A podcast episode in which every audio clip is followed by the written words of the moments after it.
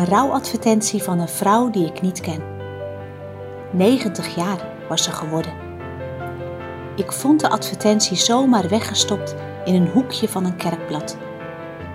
Na de berijmde tekst uit Psalm 43, vers 4, waarin gesproken wordt over opgaan tot Gods altaren, waarin je als het ware de jubel hoort als er gesproken wordt over juichen, stem en snaren, roem van Gods goedheid en eindeloos verheugen, kwam de eerste zin van de advertentie.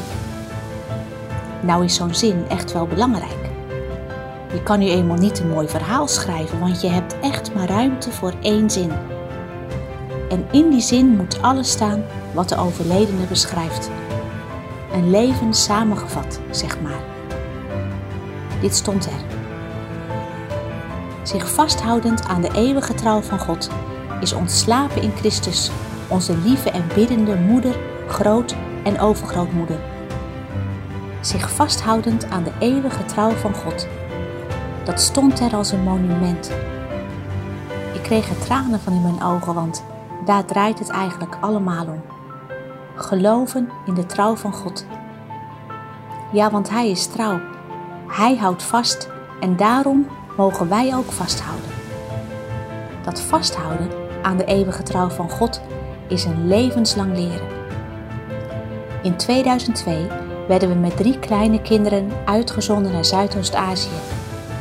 We moesten ons vaste salaris opgeven en gaan leven van support. God liet zijn grote trouw zien.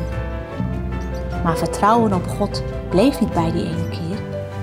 Steeds weer werd er een nieuwe stap in geloof gevraagd. Steeds weer die vraag: vertrouw je God? Vertrouw je dat God weet hoeveel kinderen je aan kunt? Vertrouw je erop dat God voor je kinderen zal zorgen als jij op het veld geroepen bent en je kinderen een halve wereld bij je vandaan gaan wonen?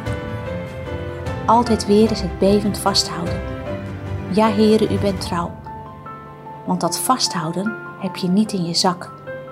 Het is altijd weer een stapje verder leren en geloven. God is dat geloof en dat vasthouden zo waard. Hij is trouw aan wat hij ooit beval. Hij kan niet van zijn woord af. En soms zie je dat het beste als je achterom kijkt naar wat God in je leven gedaan heeft. En wanneer je vooruit kijkt naar die laatste zin op je eigen advertentie.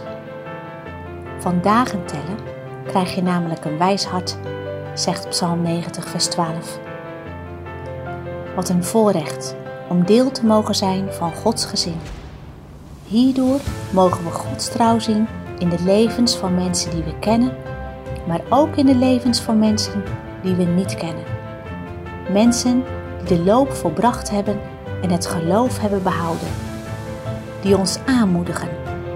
Hou biddend vast, zuster, aan de eeuwige trouw van God. Je zult niet beschaamd worden.